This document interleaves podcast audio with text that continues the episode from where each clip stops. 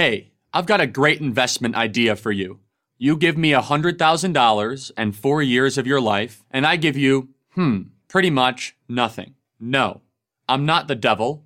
I'm Mr. College, and I'm here to help you finance this wonderful opportunity. I have a whole package of government loans and impressive sounding scholarships to make it all possible. Of course, you'll have to pay interest on the loans, which will double the cost over time, but that's a problem for future you and need not concern us now. Do we have a deal? Of course we do. You want to succeed in life, don't you? How can you do that without a college degree? But that doesn't mean you can't have a good time. Are you a movie fan? We've got a degree for that.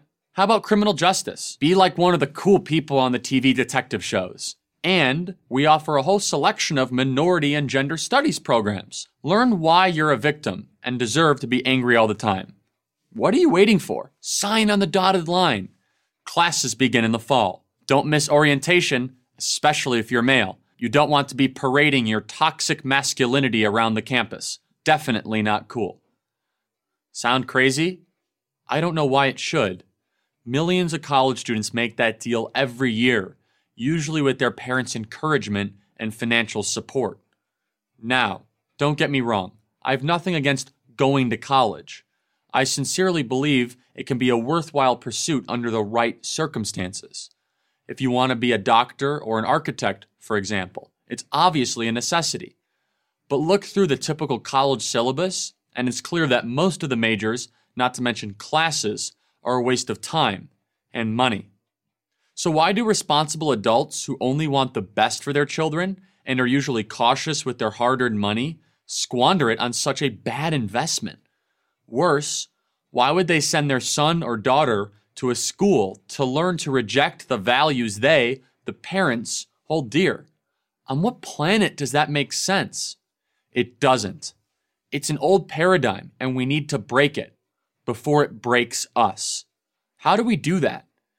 Here are two solutions that would go a long way to solving the problem. One, ask yourself if you really need to go to college. Most of us go to college because it's simply expected that we do so. Our parents expect it, our friends expect it. Plus, it sounds like fun, a rite of passage, an escape from mom and dad and all their rules. But none of that actually has anything to do with getting an education or earning a living after you leave college. Maybe you're not the academic type. What's wrong with that? Nothing. According to a Georgetown University study, there are 30 million jobs paying over $55,000 a year that don't require a college degree. Learn a skill like welding or plumbing or a dozen other trades, and you'll never be looking for a job. The jobs will be looking for you. We're talking $50 an hour or more, six figure income after five years, and no debt. Consider the military. You learn essential skills, and again, no debt or go into sales. You don't need a sociology degree for that. If you are going to college, then have a goal and a plan to achieve it. Your college journey will cost you and or your parents a boatload of money. What are you going to get in return? Choose your courses with a practical mindset. Stay away from the silly stuff. And if you really don't know why you're going to college, consider answer 2. Delay college for a year or longer if more graduating high school seniors would do this, not jump into college immediately after high school, college curriculums would improve, and nonsense like safe spaces would disappear. Why?